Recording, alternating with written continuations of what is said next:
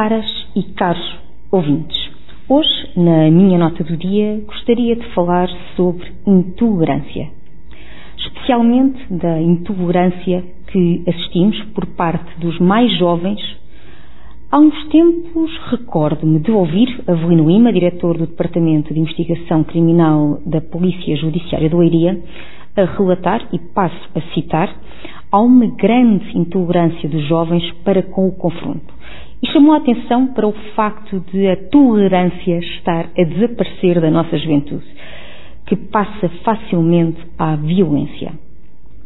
É certo que temos uma juventude de causas, e causas muito nobres, mas o extremismo que assistimos na sua defesa, patenteando o desrespeito para com o outro, é algo que deveria nos levar a pensar onde estamos a falhar na educação destes jovens. Ora, vejamos.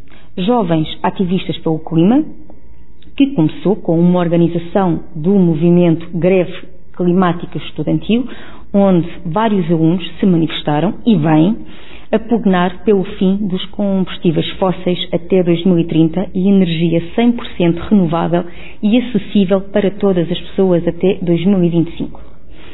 A preocupação com medidas ambientais deveria ser uma preocupação transversal a todos nós. É certo que assistir a esta preocupação pelas gerações mais novas faz-nos ter esperança num mundo mais sustentável, verde e ecológico. O que não podemos de todo conceber é a forma extremista e até criminosa que temos assistido pela mão de um grupo de jovens. Temos assistido a jovens a tirar tinta a ministros, a estragarem pinturas de arte, a partirem montras de lojas do luxo, bloquearem estradas, pintarem fachadas, colarem-se a fachadas, a museus, a aviões, enfim, a uma série de acontecimentos, aliás, vandalismo, que não podemos nem devemos deixar passar em branco. Na minha opinião, tudo se traduz na tolerância ou falta dela, que efetivamente nos deveria uh, fazer pensar onde estamos a errar.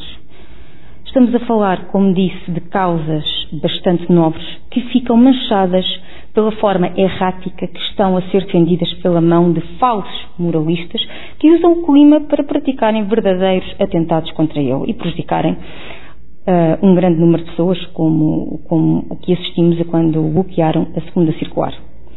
Espero que todos os jovens, e não só os jovens, mas que esta causa seja transversal a todos nós e que todos nós sejamos subscritores destas causas. Mas relembro que a mudança de paradigma começa em cada um de nós desde a educação que damos aos nossos filhos, à racionalidade do consumo, ao fim do consumo desenfreado, à racionalidade dos recursos naturais, à reciclagem, enfim, a mudança reside também em todos nós, nos nossos pequenos gestos do dia a dia. Que a mudança ocorra, mas sempre aliada à tolerância e ao respeito para com o próximo. Desejo a todos uma boa semana. Muito obrigada.